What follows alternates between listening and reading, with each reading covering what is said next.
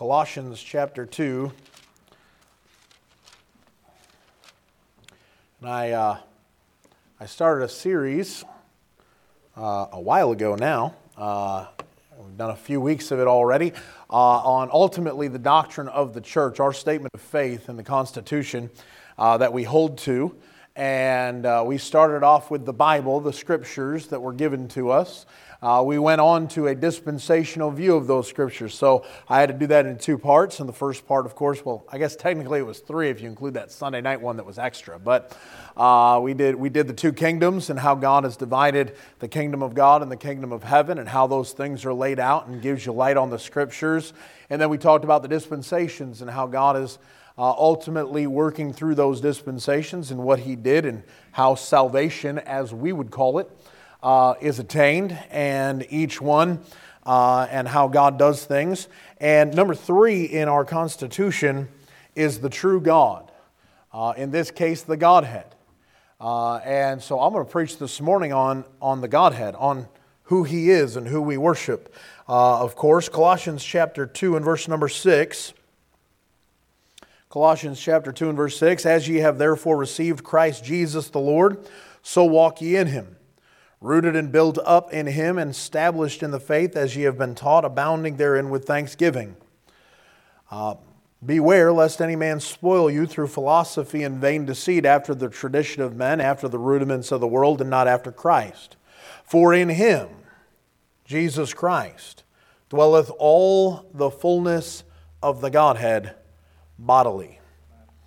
Uh, Jesus Christ fulfilled all of the Godhead bodily. That's who he is. Uh, as we look at God and we look at the Godhead, we find uh, oftentimes that there's three parts to the Godhead that we look at. Uh, we speak of God the Father and God the Son and God the Holy Spirit or the Holy Ghost. Uh, Jesus Christ is also referenced as the Word. We'll see that as well here soon. Uh, but many of the world's false religions, their idea of who God is and who Jesus Christ is becomes very different. Uh, false religion in the world has a very skewed view of what the Godhead is. Uh, they have thoughts on who God is, and they may have a God, or they may have several gods, or they may have millions of gods if you were to go to the Hindu religion. Uh, but ultimately, when you find out there's only one God, there's, uh, He is the supreme God of the universe. Uh, there are gods, many, but there's only one God and God Almighty is who He is, and He exists in three parts. Now, uh, the oddity is that people go, well, you've got these three parts, and they must be three separate beings, and they must. And I'm going to explain some of that as best as you possibly can. Uh, look over at 1 John chapter 5. Now, amazingly enough, we've already covered the scriptures. Uh, if you don't have a King James Bible, you've probably got either a footnote or a completely missed verse, or they split up verse 8 to make it verse 7.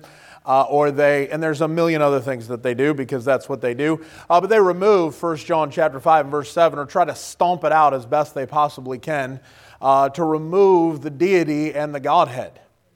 And that's exactly what it's there for. That's what they remove it for. And their answer is, well, the oldest and the best manuscripts don't have, and that's a bunch of garbage. That's all I'm going to say about it. In verse number seven, if you don't uh, know what I'm talking about, you can feel free and go back to listen to part one of this series, okay? Uh, but First John chapter 5 and verse number 7 For there are three that bear record in heaven the Father, the Word, and the Holy Ghost. Notice what he says about them. And these three, are one.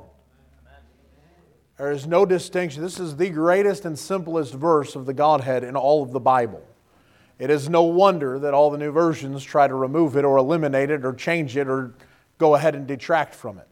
You get to this verse right here, and you know what you find? You find that there's three persons, three distinct pieces that go together to become one.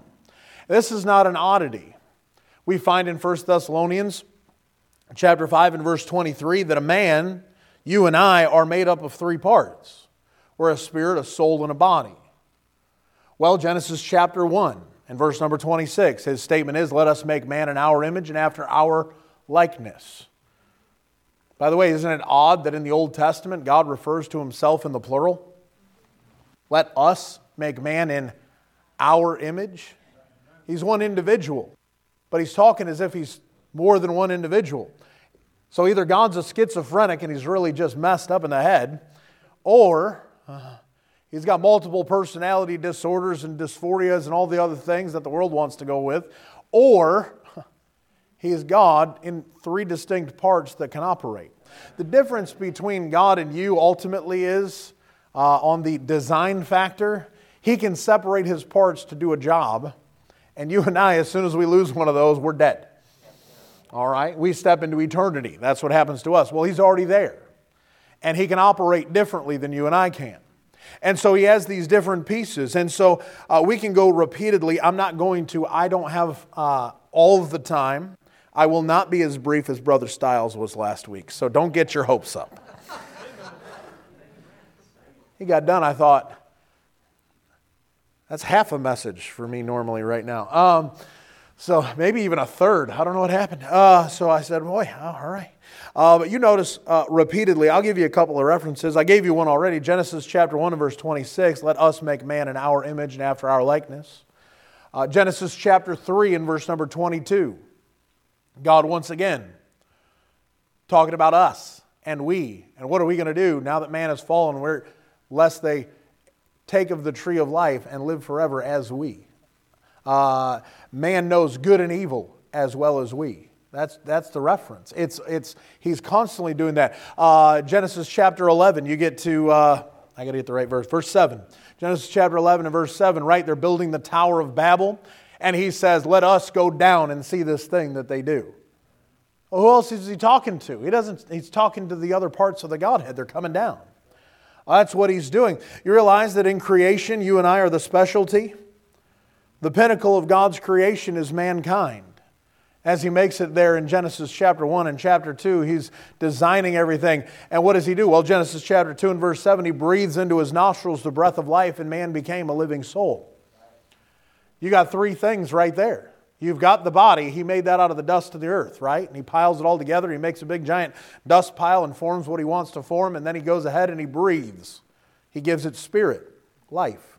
And man became a living soul. You and I are very different from the rest of the creation.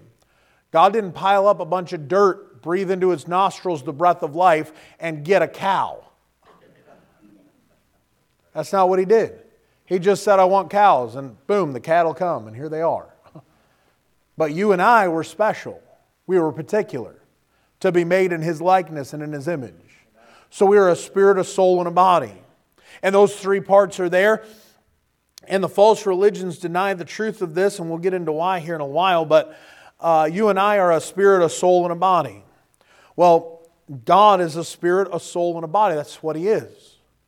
And so the soul of God, well, many people they wonder, you know, well, what's a soul? You know, I mean, what does that really mean? What are you talking about? You find throughout the scriptures the, uh, the concept and what He's bringing in ultimately is the mind, the heart, and the will the way that you and I make who we really are our mind, what we know, our heart, our, the seat of our emotions, and then our will. We choose what we want to do. God gave us that free will. That gives man the idea of a soul and what we are. Well, the mind and the heart and the will of who God is is contained within the Father. It's who He is. You see that all the way through scriptures. That's not very difficult to find. Uh, we understand that uh, that's the soul. While the Spirit, we understand that's one, that one's easy. The Holy Spirit is the Spirit of God. And so you see the Spirit pretty easy. That's not difficult. Well, we find out that Jesus Christ is all the fullness of the Godhead bodily. That makes Jesus the body. The Son becomes, the Word became flesh and dwelt among us, and we beheld His glory. The glory is of the only begotten of the Father, full of grace and truth. And so you have these three pieces, and they come together, and they're one. It is, not, it is not odd that God has these three parts. You and I have these three parts. How they operate is different for Him than it is for us because we're not God. That's not even hard to, that's not hard to fathom. I'm not God. okay, I get that. and He's God. So what does He do? Well, He can operate with these three parts. And He utilizes them, but not one of them is limited on the fact that they are not God every one of them is fully God.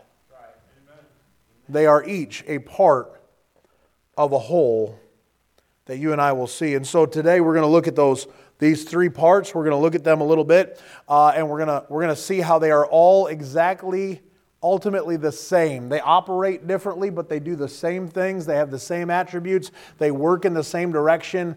And then we're going to look at why. Why does this why does this matter? Why do people not get this and why do they want to avoid it?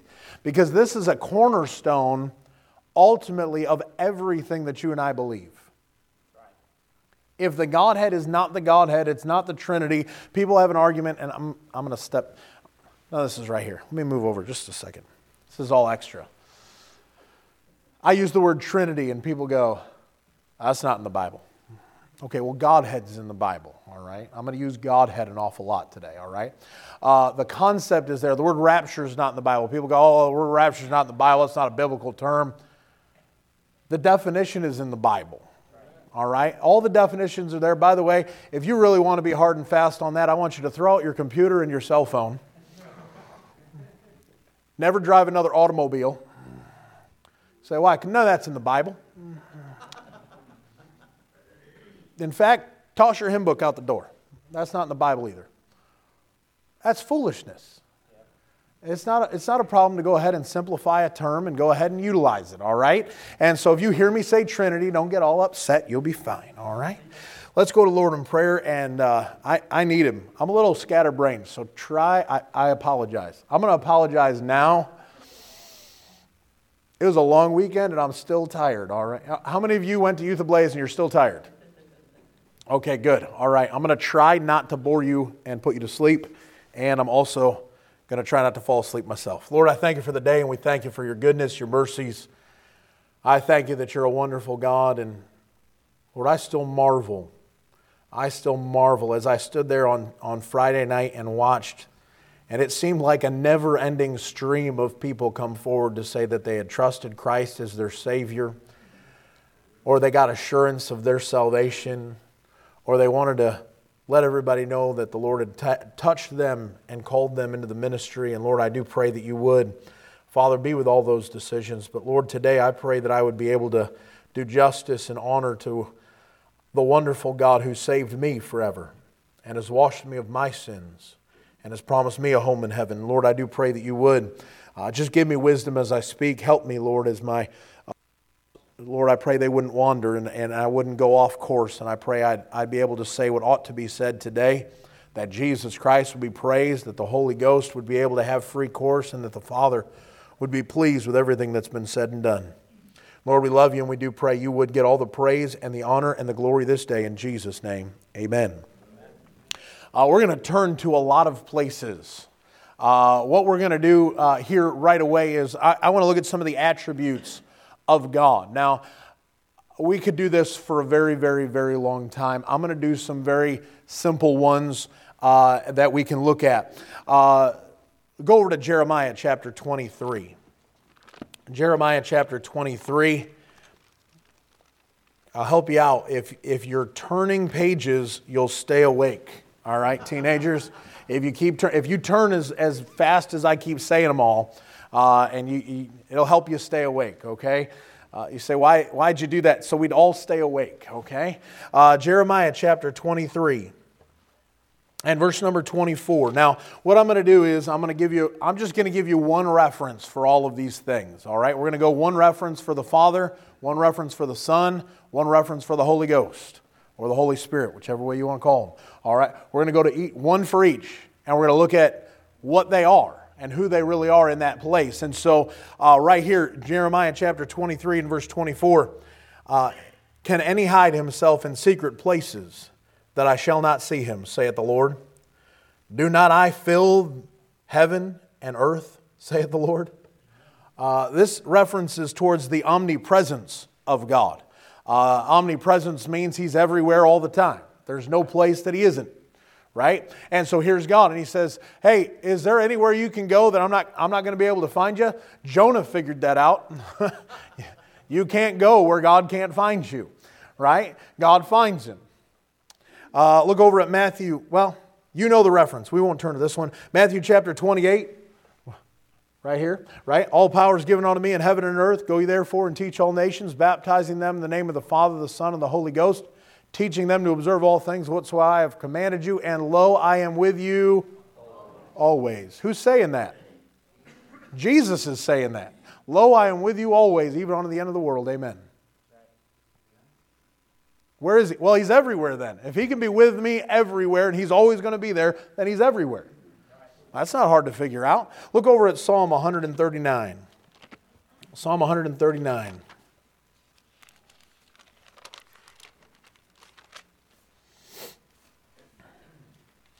Now, next, next week, I need you to pray extra hard before Sunday morning for me. I'm, I'm not, that's not an exaggeration. Number four is the devil. Next week, I'm going to be talking about our greatest adversary and the adversary to the Lord God Almighty. I need a lot of prayer before I get into that fight, all right? But the difference between Satan and God, one of the biggest differences is the devil's not everywhere.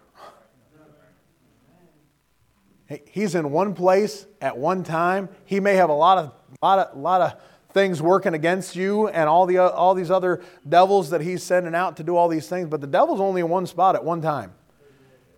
God's everywhere all at once. And there's not a thing going on that he doesn't see and that he doesn't know.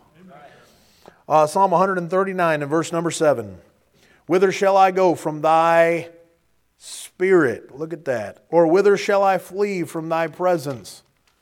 If I ascend up into heaven, thou art there. If I make my bed in hell, behold, thou art there. If I take the wings of the morning and dwell in the uttermost parts of the sea, if, even if they, even there shall thy hand lead me, and thy right hand shall hold me. If I say, Surely the darkness shall cover me, even the night shall be light about me. Yea, the darkness hideth not from thee, but the night shineth as the day. The darkness and light are both alike to thee. He says, doesn't matter, doesn't matter where I go, the Spirit of God will find me. That's who he's talking to. He's talking to the Spirit. So then the Spirit of God is also omnipresent. It's everywhere all the time. You can't hide from it. And so you see it all the way across the board. These attributes are very particular to God alone. Even the greatest adversary to God does not have all of these things uh, that God does. Uh, notice, I don't think anybody would disagree with the omnipotence of God, the power, the all powerful God that you and I have right? The, the gospel we understand is the power of God unto salvation to everyone that believeth in Romans chapter 1 and verse 16. The power of God. Who else in the universe has enough power to make somebody as wicked and vile as I am clean to go into a sinless and a perfect heaven? You're one of the greatest statements in the Bible. The Pharisees are talking about it. And You know what they're thinking? They say, Who can forgive sins but God alone? You know, the Pharisees aren't wrong. I can't forgive your sins. There's nothing I can do. Pastor Legault can't do anything for your sins. What's he going to do? What am I going to do? There's no priest on the planet that can do anything for you, but we have a great high priest which is passed into the heavens. Well, he can forgive. Only God can forgive sins. That's the greatness of the declaration of who Jesus Christ is. I'm getting ahead of myself. Don't do that. Jesus makes the statement, all power. We already went there, Matthew chapter 28. All power is given unto me in heaven and in earth. Well, who gave it to him? The Father did. Father said, Yep, we've got all power. That's ours to hold. Here it is. All power is given unto me in heaven and in earth. Look over at Romans chapter 15.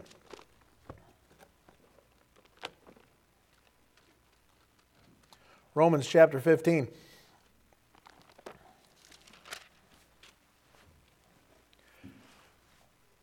This is an odd message after Youth Ablaze. Normally I preach something, you know, a little extra, a little extra punch, you know, just for.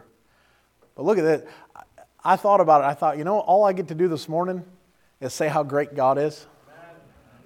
I will take that anytime, right there. Anytime. Notice, notice what he says in Romans chapter 15 and verse 19. He says this through mighty signs and wonders by the power of the Spirit of God, so that from Jerusalem and round about all on, on, on yeah, that place, I have fully preached the gospel of Christ. Paul says there in Illyricum, all the way out to there, you know what he says? He says, uh, guess what? The only reason I have power is because of the Spirit of God. It's His, it's His Spirit. You know, we'll get to this later, but you realize that you and I, as a Christian, when the Holy Spirit of God came upon us, we got saved. He came inside. He sealed us onto the day of redemption, all those things. You know, we got, we got that same power. That's why when he looked at you and Jesus Christ said, All power is given unto me in heaven and earth, go. why? Because I gave you the same power that I have. In him, you have all that same, but you have access to all the power of God. We just don't utilize it. The omnipotence of, of God is included in both Jesus Christ and the Holy Spirit. They all have it. It is all power. They are all omnipotent. Notice in Romans chapter 11, look back just a little bit. Romans chapter 11 and verse 33. They're also omniscient. That means all knowing. Not only, do they, not only are they everywhere all the time, not only uh, do, they, do they have all the power, they also know everything. They're all knowing. Uh, Romans chapter 11 and verse 33 Oh, the depth of the riches, both of the wisdom and knowledge of God. How unsearchable are his judgments and his ways, past finding out. God is so wise, he knows every little bit of everything that you could never plumb the depths of how much God, ever, God knows in his wisdom. Say, are there other verses on all this stuff? Yeah, just keep reading. There's tons of them. I'm just, if I covered every verse covering all of these things, we would be here for way longer than we ever could imagine, all right? Uh, look back over at uh, John chapter 21. John chapter 21.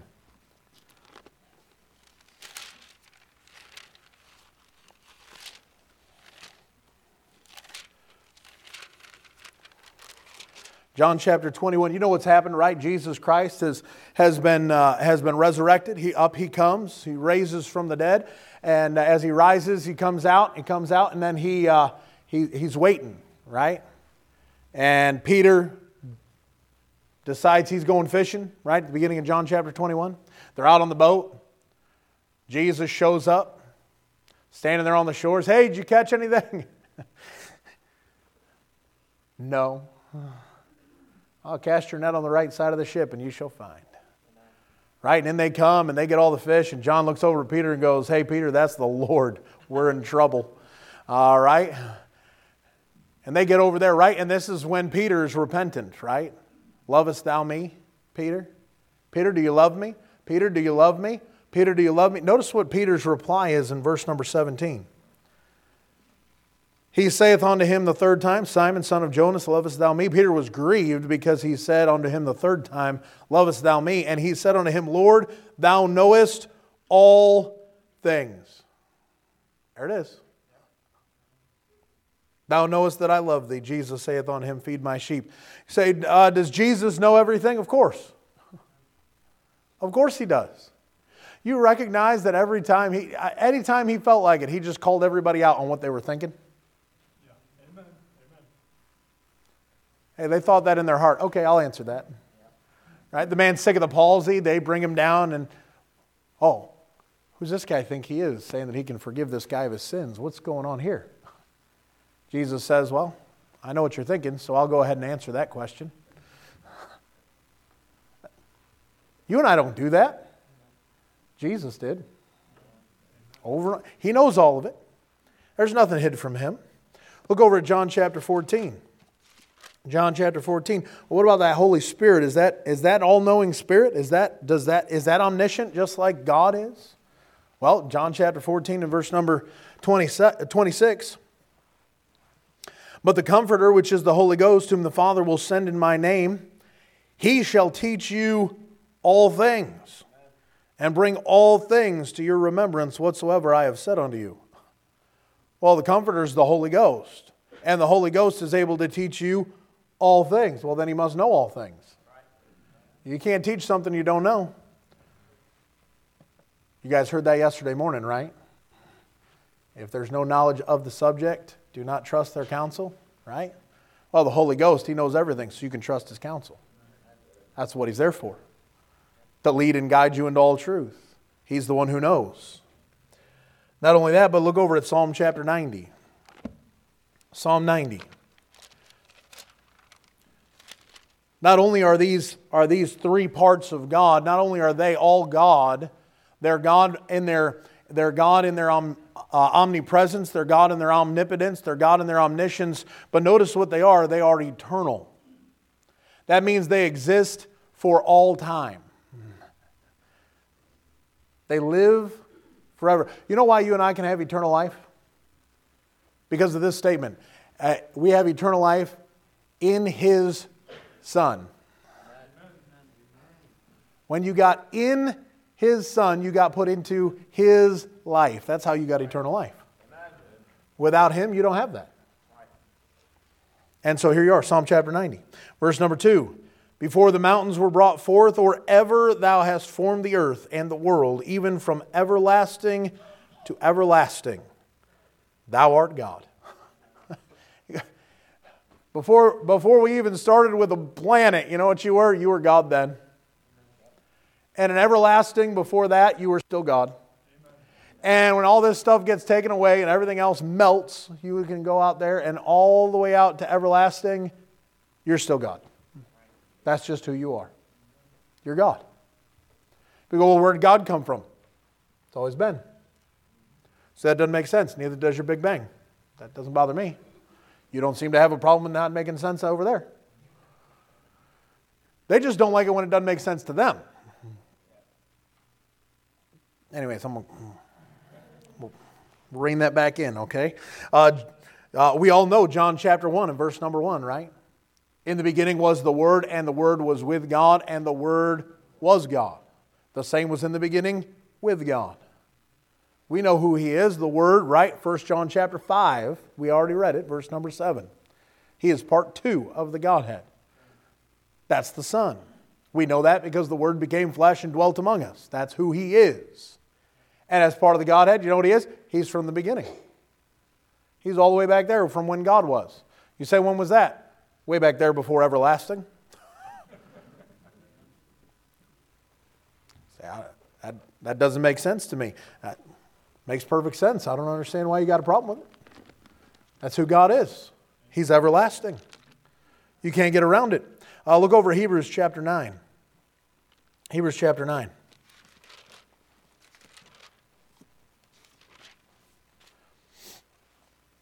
I would expound a lot on these verses, but they're so self explanatory, I don't know what to say. Half, I mean, you just look at the page.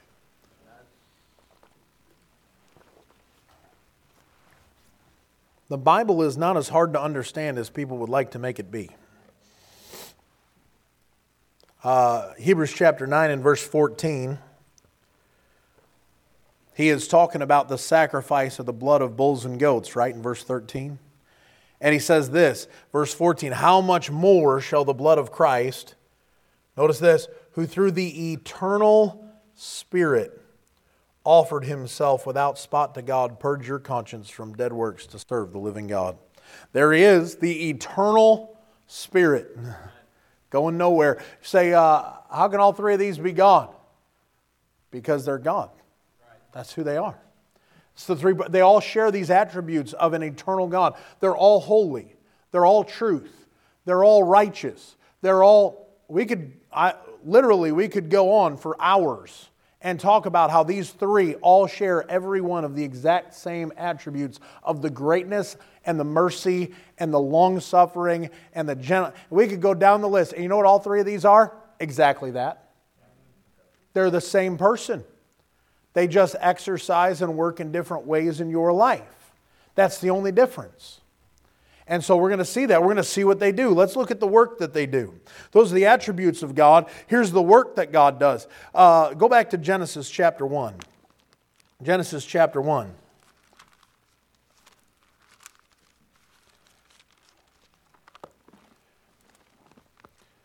Genesis chapter 1, we'll go all the way back to the beginning. We already mentioned John chapter 1, right? In the beginning was the Word, and the Word was with God, and the Word was God. The same was in the beginning with God. He says in verse number 3 All things were made by Him, and without Him was not anything made that was made. You realize you can't have a universe without Jesus Christ. Without him was not anything made that was made. If it was made, Jesus made it.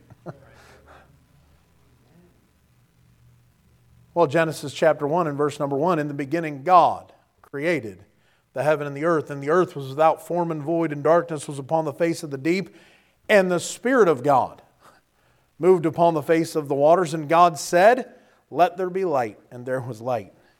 You realize that these three right here all show up in the first three verses of the Bible? God shows up, there's the Father. His will is to create a universe. Hmm. So he does. And the Spirit of God moves upon the face of the waters. He's already working. And God said, There's His word. Without Him was not anything made that was made. So, why does God speak everything into existence? Because that's Jesus Christ, part of creation. That's the exercising of the body. And He uses it. And out it comes. And He just said, Let there be. And it was so. And it was so. And it was so. And he just kept creating until he was done. And without him was not anything made that was made. So, what does God do? He creates an entire universe. And the Godhead is working to make the whole universe. Look over at uh, Isaiah chapter 53. Isaiah chapter 53.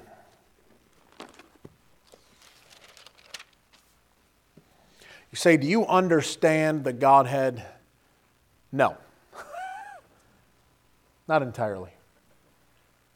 I get it, but I don't get it. Here's, here's, the, here's the places where I start, I start breaking down in my brain because I'm not smart enough. All right? Jesus Christ is God, right? He's God manifest in the flesh he shows up. He is born of Mary, who is child of the Holy Ghost. Realize that all three parts of the Godhead work within the birth of Jesus Christ to come into being. That's how, that's how he operates. And Mary comes and, and she has Jesus. And you realize that the angel of the Lord is a title for Jesus Christ? Do you know who shows up to the shepherds? The angel of the Lord.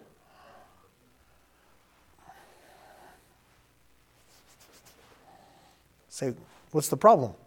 Mary's having a baby. The angel of the Lord is showing up to a field to some shepherds while Jesus is being born over there in Bethlehem. So, how does that work? I don't know. This is where my brain breaks, okay? I'm sorry. It's just you see what you say what's he doing? He's showing that he's God. He operates different than you and I can operate. Does that make him does that make him wrong? No, that makes him better than you and I. Does it make me wrong because I can't understand it? Nope, I just got to believe it. The problem with us is we don't want to believe what God said. God writes it down, he says? Just believe me. Okay, I'll believe you. You realize that Jesus, Jesus is, is uh, coming out of a tomb, and the angel of the Lord is the one who's proclaiming that he's coming out of the tomb? I mean, this is, it, you're like, what is happening? It's God. It's God doing what God does.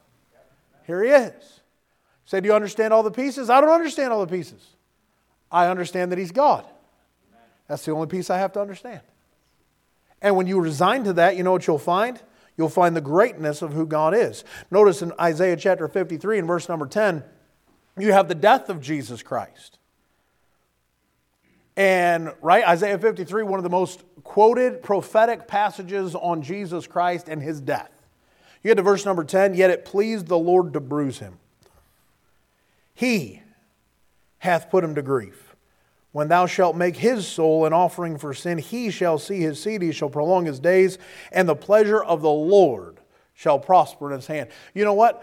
You know what one of the agents was in the death of Jesus Christ? God the Father. Didn't he send his son? Wasn't it his, wasn't it his will that Jesus Christ resigned to in Gethsemane? Well, then God plays a hand in, his, in the death of his own son. He, plays a hand in himself being killed. Look over at John, chapter number, uh, uh, John chapter 10. John chapter 10. Got so many references on here that I uh, almost lost my place right there. John chapter 10. Brother Tony Shirley mentioned this passage. John chapter 10, verse number 29. Or no, I'm in the wrong spot. Verse number 18, earlier. He says this Jesus, no man taketh it from me. Or verse number 17. Let's grab 17. Therefore doth my Father love me because I lay down my life that I might take it again. No man taketh it from me, but I lay it down of myself. I have power to lay it down, and I have power to take it again. This commandment have I received of my Father. You know what he says? Nobody's going to kill him. You know, they didn't take Jesus and kill him. Jesus laid down his life for the sheep. Pilate's sitting there. Hey, don't you know I have power to crucify thee and power to release thee? Jesus laughs at him. Thou had no power at all except it were given thee from above. You can't kill me. Who can kill Jesus? Nobody. Just lay his life down. You know, the Holy Spirit was a part of the death of Jesus Christ. Look over at, uh, uh, we actually, we already read it. Uh, Hebrews chapter 9 and verse 14. He, make, he makes the offering by the Spirit of God. That's the offering. God's led and, and guides, and those three pieces are all working in the death of the Lord Jesus Christ.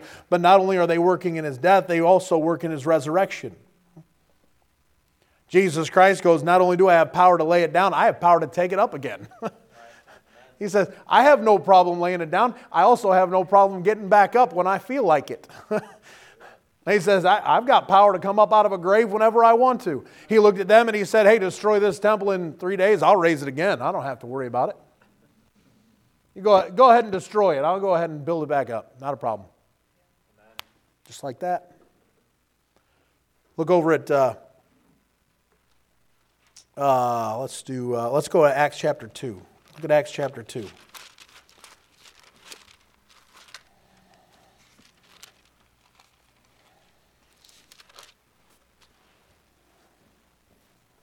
Acts 2, verse number 32.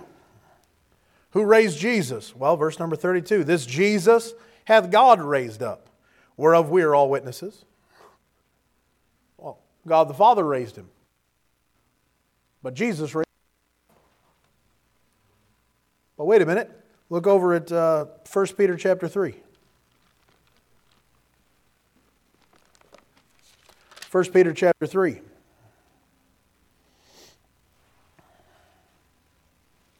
and verse number 18. 1 Peter chapter 3 and verse 18.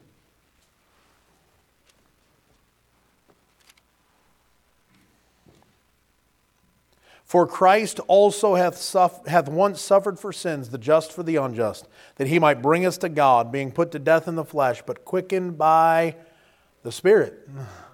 Well, it brought him back to life. Was it God? Was it himself? Was it the Spirit? It was all three. Because he's God. They're all God. Uh, I'm not going to cover all these. I'm going to not just sake of time. Uh, I'll give you some verses you can go to, all right?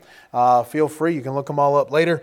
Uh, but you realize that the indwelling of God that came into you when you got saved, you trusted Jesus Christ as your Savior. You know what you got? You've got God inside of you. Ephesians chapter 4 and verse 6. You got God the Father right there. Colossians chapter 1 and verse 27. You got Christ in you, the hope of glory that you got Jesus inside you. You get over to uh, uh, 1 Corinthians chapter 6 and verse 19, you know the spot. That you're the temple of the Holy Ghost, and His Spirit dwelleth in you. Okay, well, then guess what? That God is inside of you. Well, all three parts right there, they all reference it. They all do the same thing. Uh, you realize that the security of the believer, your eternal security, is wrapped up in the Godhead? John chapter 10. Most familiar spot on it. My sheep hear my voice, and I know them, and they follow me, and I give unto them eternal life, and they shall never perish, right? My Father, which gave them me, is greater than all, and no man is able to pluck them out of my Father's hand.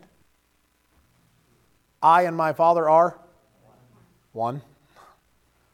You can't get out of Jesus' hand, you can't get out of the Father's hand. And by the way, you and I are kept by the power of the Holy Spirit. He came and sealed you. Ephesians chapter 1 and verse number 13 and 14. You are sealed by the Holy Spirit of promise. You are sealed until the day of redemption.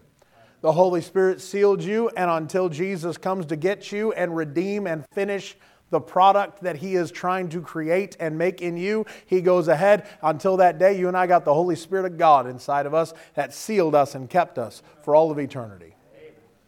That is who He is. And that's the Godhead. And when you start messing with these three pieces, now, the real problem is where do people go wrong on this? Why is this a big deal? What happens? You realize you most of the time, you know what you find? You find there's no problem with you calling God God as the God the Father. I realize, well, yeah, He's God. Yeah, okay, God. Got it. And there's also usually no problem with you talking about the Holy Spirit as if the Holy Spirit is God. You know, that they really don't care about that. Well, yeah, that's the Spirit of God, of course. Yeah, you know, it's moving. And, and it's when you bring up Jesus. Now, here's the problem. The problem for them is I don't understand how Jesus can also be God and still, you know, do all the things. You know they can't grasp? They can't grasp 1 Timothy chapter 3 and verse 16. Also, by the way, changed in almost every new version. Great is the mystery of godliness, God. So, why do you emphasize that word right there? Because that's the one all the new ones changed. They changed that to He. So, what does that do? That just says that Jesus was manifest in the flesh then. Doesn't tell you who he was. There's no antecedent to he in the passage. Well, what does it leave? It leaves you ambiguous. So then you're left to assume that it's just talking about Jesus, and Jesus was manifest in the flesh, and these are the things that he did. No, no, it was God that was manifest in the flesh, justified in the spirit, seen of angels, preached unto the Gentiles, believed on in the world, received up into glory. That's who he is. Look over at John chapter 8. John chapter 8.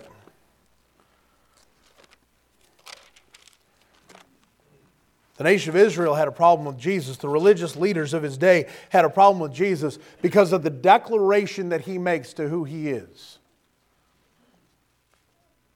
The declaration of who Jesus Christ is repeatedly. He doesn't do it once, he does it repeatedly.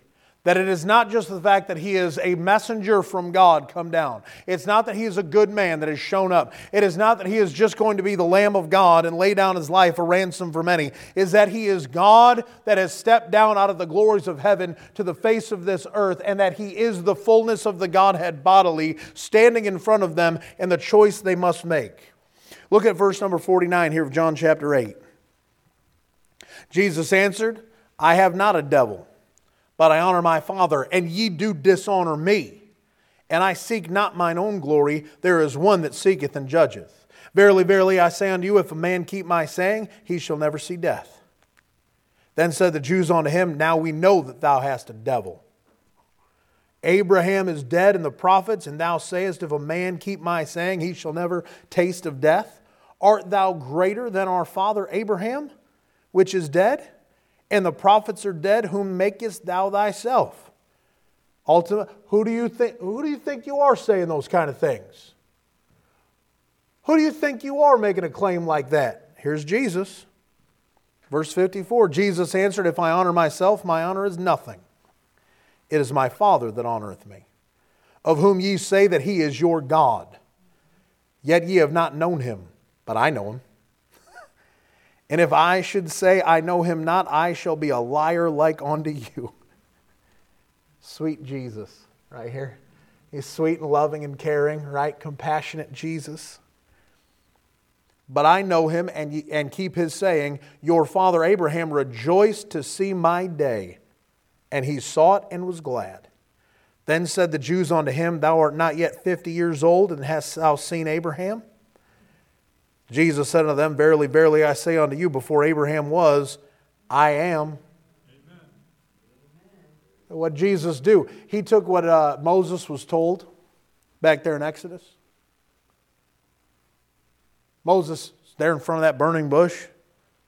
Burning bush is telling him, Hey, you need to go and you need to go and you need to do these. Well, who, who, who do I tell them sent me? I am that I am. Just tell them I sent you. Jesus stands there, you know what he says? Before Abraham was, I am. Well, he didn't mean that he was God. Next verse. Next verse. Then they took up stones to cast at him. Well, why would they do that? Well, look over at chapter 9 or chapter 10. Look at John chapter 10. Verse number 29. We were just talking about it, right? My sheep hear my voice, verse 27. I give unto them eternal life, so on. I and my Father are one, right? Verse number 30. I and my Father are one. Then the Jews took up stones again, verse 31, to stone him. Verse 32, Jesus answered them, Many good works have I showed unto you, my fa- showed you from my Father. For which of those works do you stone me? Why are they picking up stones? Verse 33. The Jews answered him, saying, For a good work we stone thee not, but for blasphemy. And because that thou, being a man, makest thyself God. Say, why do they want to stone him? Well, back there in chapter 8, they wanted to stone him because he made himself God. Right here in chapter 10, you know what they want? They want to stone him because they've made it, he's made himself God. You know, they didn't believe? They didn't believe he was God. Well, either he is or he isn't. By the way, if Jesus Christ isn't God, you and I are in a world of trouble, anyways. But if he is God, and you don't want to believe him, you're in a world of trouble. And you'll step off into eternity and straight into a lake of fire that burneth with fire and brimstone, which is the second death. And he'll be the one who's your judge sitting in front of you the one who sees everything, and the one who knows everything, and the one who's everywhere all the time and has all the wisdom and all the power and all the great. You know what he's going to do? He's going to take that power he's got and he's going to go and uh, go ahead and say, "Hey, you know what? Fear him that is able to destroy both body and soul in hell," and he's going to drop you over there. If he's God. If he's not, you got nothing to worry about. Except the problem is this. You know what even religion wants to say? Well, Jesus, he's a, he's a savior. He's the savior. There's religions in this world who go, Jesus is not God. He's a secondary God. He's this, he's that. You know what their answer is? He's just a begotten God. He's just something else. You know what? He's the Savior, though. Okay, here's the problem Isaiah chapter 43. Isaiah chapter 43. Now, you know all the passages, right? Luke chapter 2, you go to Jesus Christ, his birth. Luke chapter 2, one of the most famous passages, right? We read it every year at Christmas. For unto you is born this day in the city of David a Savior, which is Christ the Lord. And this shall be a sign unto you. You shall find the babe wrapped in swaddling clothes, lying in a manger. He says, uh, I'm going to turn there because I'm not quite going to quote this right. It's not coming back to me. 1 John chapter 4 and verse number 14. And we have seen and do testify that the Father sent the Son to be the Savior of the world. Jesus Christ is the Savior of the world. That's who He is. You get to Isaiah chapter 43 and verse number 11. I, even I, am the Lord. There He is. So is He? He's God. And beside me, there is no Savior. Well, either Jesus is the Savior, that makes him God, or he's no Savior at all. Look over at chapter 49, Isaiah 49.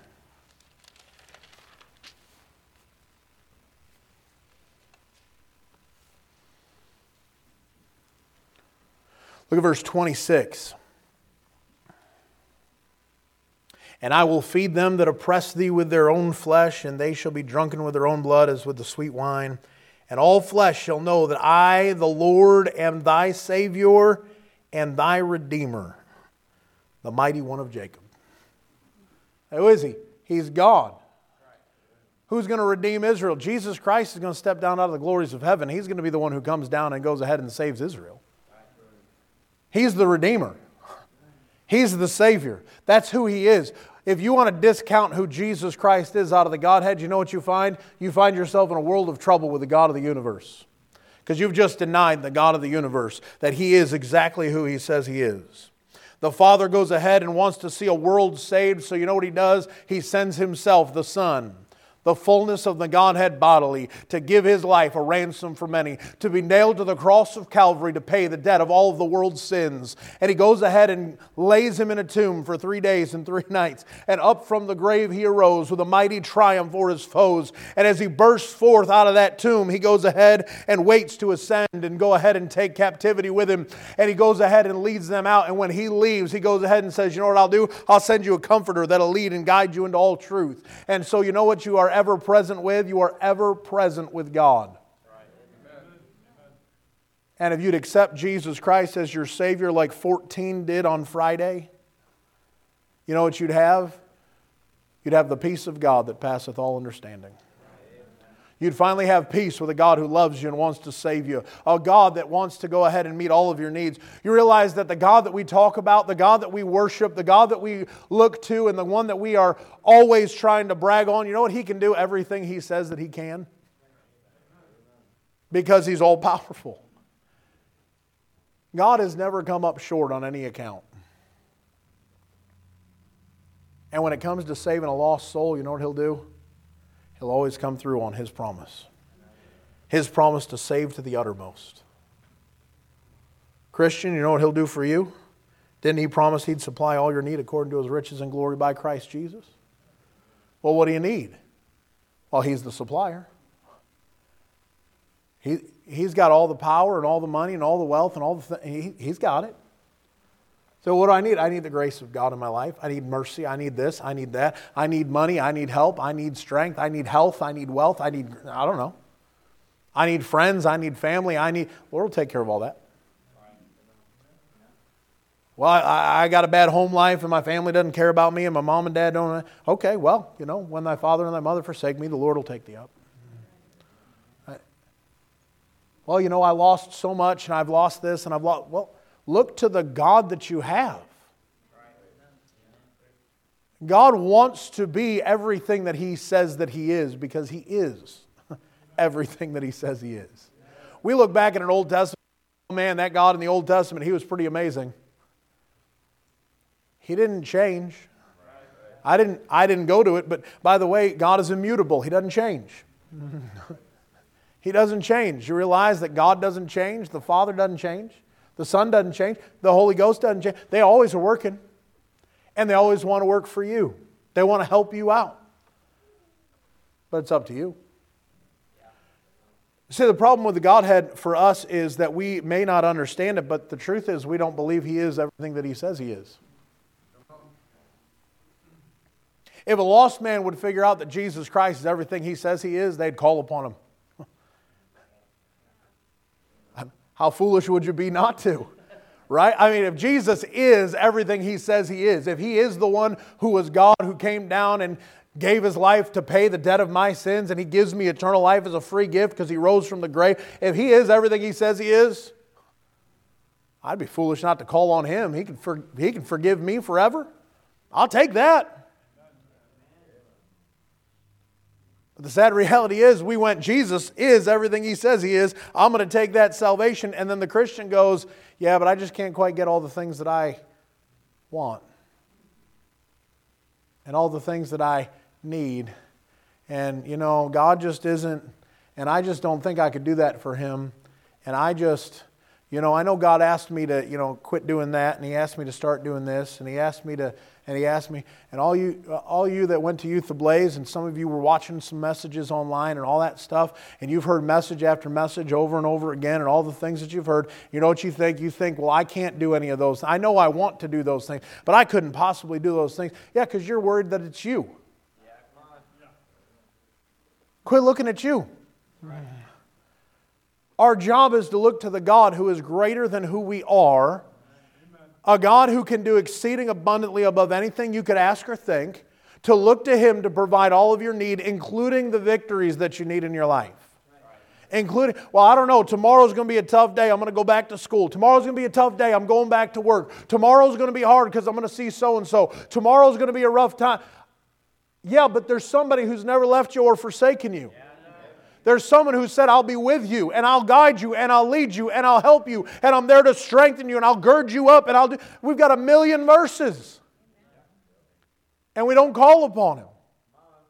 And we don't rest in the fact that He is a wonderful God and He hasn't changed and He's still merciful and He's still gracious and He's still loving, but He is the all powerful, almighty, all knowing God that we claim Him to be. And if Christians would live like they have the God of the Bible as opposed to the God that they've made up in their mind, then they would be great. But we fail often because we forget the greatness of the God we're supposed to follow. God has done more than enough. More than enough. Why don't you look to Him? Because He never comes short on His promises. Let's go ahead and stand.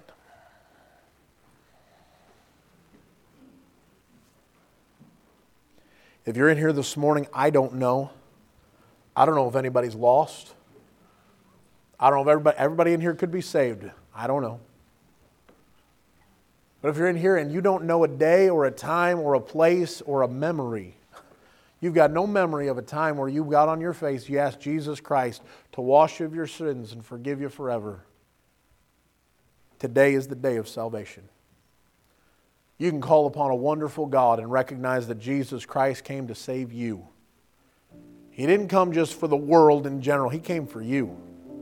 He gave his life for you. He paid the debt of your sins. I'd love to know that there's another that wanted to call upon him. And if it's you this morning, I'll ask you to come we'll open up a Bible. We'll show you out of the Bible. We'll answer your questions. But you can know for sure your sins are forgiven forever and heaven is yours forever. But Christian, maybe you've got some things going on, and you, or maybe you're just worried about tomorrow. You got back from you got back from Youth Ablaze, and maybe you're just worried. Hey, I don't know how I'm going to stand tomorrow. I know I'm supposed to, having done all to stand, stand therefore. I'm going to do my best to stand, and I'm going to. But maybe you just need to come down and say, Lord, I know I'm going to struggle tomorrow. I know it's going to be a fight tomorrow. I know maybe even today is going to be a fight. God, I need the God of the Bible. I need you to be everything you claim to be because you are a wonderful God and I know you want to be with me and help me. Maybe you need to call on Him today. Father, I thank you for the day. I thank you that you are every bit the greatest God of the universe that you claim to be. I thank that you are the God and you are God alone. And beside you, there is no other. And Lord, I pray you would help us to get a hold of that and keep a hold of that. Father, that Jesus Christ would be praised. Father, I pray if someone here doesn't know Jesus as their Savior, they'd come, they'd let us show them out of the Bible how they can have their sins forgiven. I pray today would be the day of salvation for them. Father, we love you and we pray you'd come back soon. In Jesus' name, amen.